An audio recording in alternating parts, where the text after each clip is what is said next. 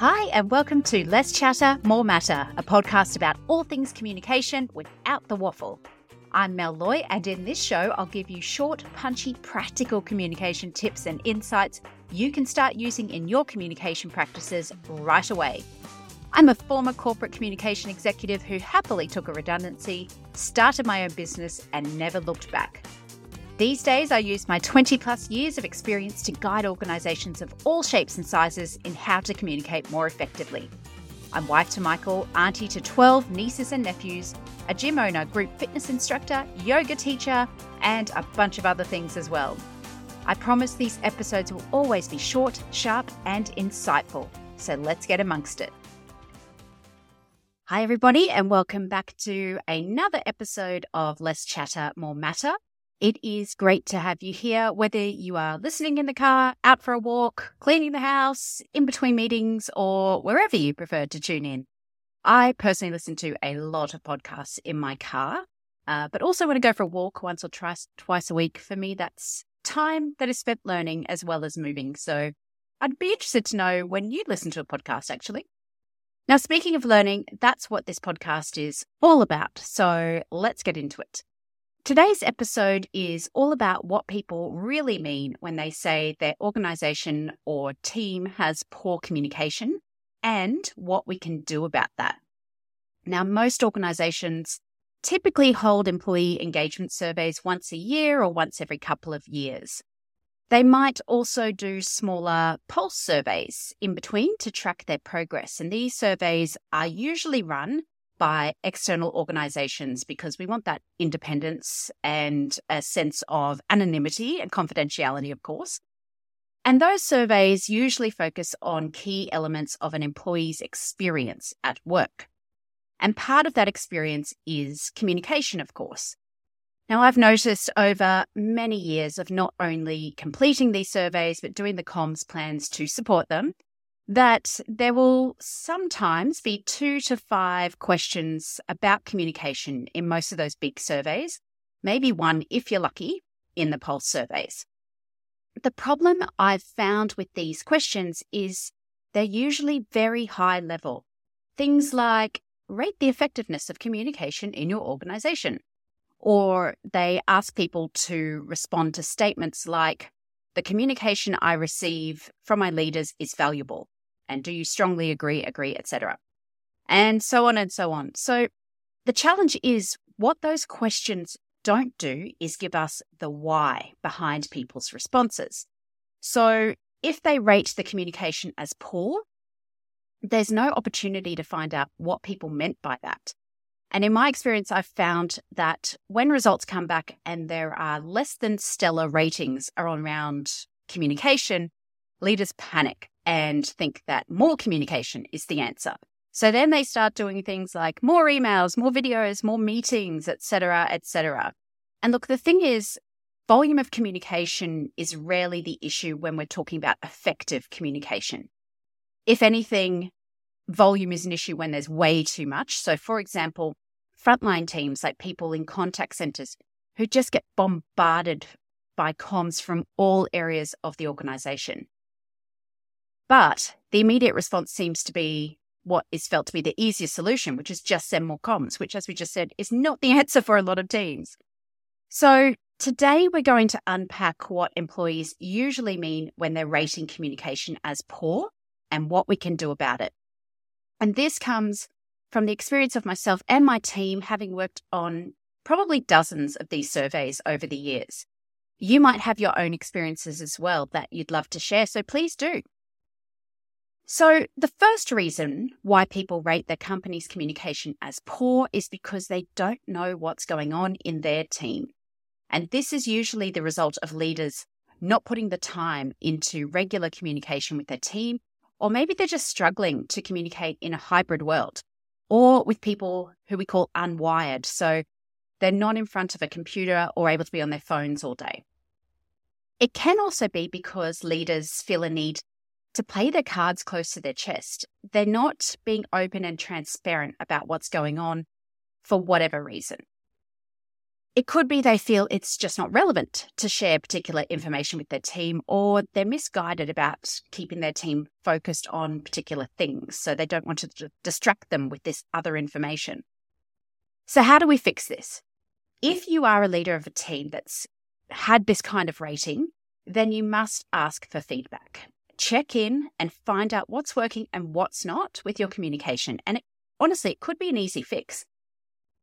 But also make sure you've got regular two way communication opportunities in the mix and that you're reaching out to the entire team, not just those who are close by. It's what we call proximity bias. It does happen in hybrid workplaces. So just keep an eye on that as well. The second reason people say communication isn't working is because they don't know what other teams are working on, which is indicative of a silo mentality. And it's very common in workplaces where that silo mentality is left unchecked. Silos happen because it's easier for leaders to focus on their own patch. And in the process, they kind of forget that team members need to see how their work connects with others and that they just might be interested in what else is going on in the organization. Silos can also happen when senior leaders are not aligned with each other and that kind of politics trickles down. When you share what else is going on in other teams, you help to build connections and relationships across an organization and you foster more of that one team culture, especially when other teams are working on things that might actually impact your team. So, how do we fix this one? Well, leaders, listen up. I mean, if you are in meetings with other leaders, listen to what they're working on. Take notes, take that back to your team and share it. If you don't have those opportunities, you will need to be more proactive and reach out to leaders and find out what their team is working on. You could even invite them to speak at a team meeting. So maybe that's something you add to the agenda once a month, for example. But it is up to you to make sure that information is being shared, particularly if it can't be found by any other channel like an intranet or a newsletter. One other thing that I have done in the past when we were part of a more well resourced communications team was each quarter we would actually pull together a summary of the key priorities for each area of the business for that next quarter and a summary of what they'd achieved in the previous quarter. And we would share that with the senior leaders so they could then share that with their team. I'm not sure, to be honest, how much of that actually cascaded down, but at least we were giving them the tools to be able to do that. So if you are in a comms role, that may be something that you want to consider. The third reason why communication can be rated poorly is a big one. It's when people don't know what the organization's strategy is and what it means to their team. All the research shows that when people see a line of sight between what they do every day and the bigger picture, engagement and performance improve. But other research has found that even senior managers, the next level down from the C suite, they often can't recall what the organization's strategic goals are, which is concerning. So, not being able to articulate the strategy and what it means to our team or our roles individually is often a sign that at the organizational level, communication and change management hasn't been effective. Maybe they tried to do that cascade approach where information was given to leaders to share and they were meant to then share it down the chain. But we know this doesn't work all the time and we need to find other ways to work around this. If you go back to episode 12 of the podcast, that's all about ways to avoid the broken communication cascade. So I recommend you have a listen to that one. So, whatever the reason, without an understanding of strategy, employees can feel a bit lost and left wondering why it is they're turning up every day, why they're doing what they're doing.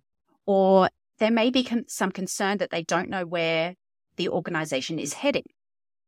So, how do we fix this one? Again, it's up to leaders to get a good grasp of the strategy and what it means for their team. And then make sure they're sharing that with their team and checking for understanding. But you don't just do that once. You need to reinforce the strategic alignment in your team regularly where it makes sense. Sharing the wins and how other teams are helping to achieve goals can also help demonstrate the strategy in action. And again, reinforce why they're doing what they're doing. Another reason we get poor communication ratings in engagement surveys is because leaders aren't communicating in ways that meet their team's needs. And this happens when leaders don't ask for feedback and communicate in the way that suits them, not the diverse needs of their team. We've spoken about this a lot on this podcast the need to adapt your communication style to suit your audience. That is a key skill of leadership communication. So, if leaders are only communicating through text or email, for example, when their team actually really values Teams meetings or one on ones and the opportunity to ask questions, then of course communication will be rated poorly. Another example might be if leaders don't share an agenda before a meeting or don't have regularly scheduled meetings and just spontaneously book them in last minute. That doesn't suit the needs of people who need time to prepare and process, for example. So, the fix here is for leaders to again ask for feedback, but also check in with team members about their preferred communication methods and how they learn and think. If you're not sure how to do this, you can take our free communication personality type quiz, which is available on our website, and I'll link to it in the show notes. Now, once you're armed with this knowledge, you can then tailor your communication much more effectively, both individually and at the team level. So, do yourself a favor and find out what they need. The last reason I'll share today is when people hear what's happening from other teams or outside sources before they hear it from their leader. It is never a good look when a team member hears something important about their role or their team from someone else in the organization, or even through a friend or social media, for example. It really erodes trust and it makes it look like the leader either isn't well informed or was hiding information from them. Either way, doesn't look good. It can also make people feel like their leader just doesn't care. And it contributes to that silo culture we were talking about earlier. So, how do we fix this one? Well, leaders have to be ahead of the game and get connected with the people in your organizations who make decisions that influence your team. That way, you can be in a position to share that vital information. Also, Commit to being the person who shares the news first and quickly. Even if you don't have all the information or all the answers yet, being transparent is part of what builds trust. Okay, let's do a quick recap of what we've discussed today. The reasons why people are rating your organization's or your team's communication as ineffective include number one, people don't know what's going on in their team, so their leader needs to share more information. Number two, people don't know what other teams are working on. So they're feeling disconnected and wondering why everyone is there. And again, leaders need to take responsibility for sharing this information, but so does the organization at a broader level. Number three, people don't know what the organization's strategy is and what it means to their team. And as we've mentioned, when people can't align their work to the strategy, productivity and engagement suffer. So, leaders need to make a concerted effort to understand the strategy themselves and then share that in a way that's really meaningful for their team. Number four, leaders aren't communicating in a way that suits their teams. So, leaders need to really master the skill of adapting their communication style to meet the styles of their team members, which takes getting feedback and getting to know your team. And finally, people hear more about what's happening in their team or in the organization from other teams or outside sources before they hear it from their own leader. So leaders need to commit to being the first people to share the news and be on the front foot. Ultimately, a lot of this is about people not just feeling well informed and not feeling connected to the strategy or each other or teams. We can work on those and we can deliver that in ways that meets the communication needs of our audiences. And if we do those things, we can improve those communication scores. If we don't, we lose trust in leadership, which, le- which leads to a whole raft of other issues, right?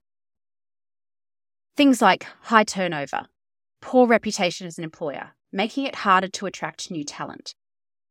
So, if you do have an employee engagement survey coming up, what can you do? Firstly, if you have the opportunity to see the questions before the survey goes out and you have the opportunity to influence them, absolutely take it. See if you can get some other questions in there that speak more to the why behind a rating. So, for example, ask really simply what's working well with communication and what could be improved rather than asking for a rating. Secondly, prepare for the potential results, knowing that there's always going to be the possibility of a poor communication rating. What could you do once the results come out to get more insights? Things like focus groups are great for these, uh, an additional pulse survey with some of those why questions, polls on your intranets, just picking up the phone and getting some feedback from around the organization. Getting that level of detail will arm you with the facts you need to address any pain points, but also will help you elevate the things that are working well. And we really want to do that. So that's all for today's episode. Thank you for listening in from wherever you are. As always, if you have any questions or any topics you'd like me to cover, please get in touch. And if you could take a minute or two to rate and review the show on your podcast app of choice, I'd love you forever. I'll be back next week with a fresh episode of Less Chatter, More Matter, and keep doing amazing things. Bye for now.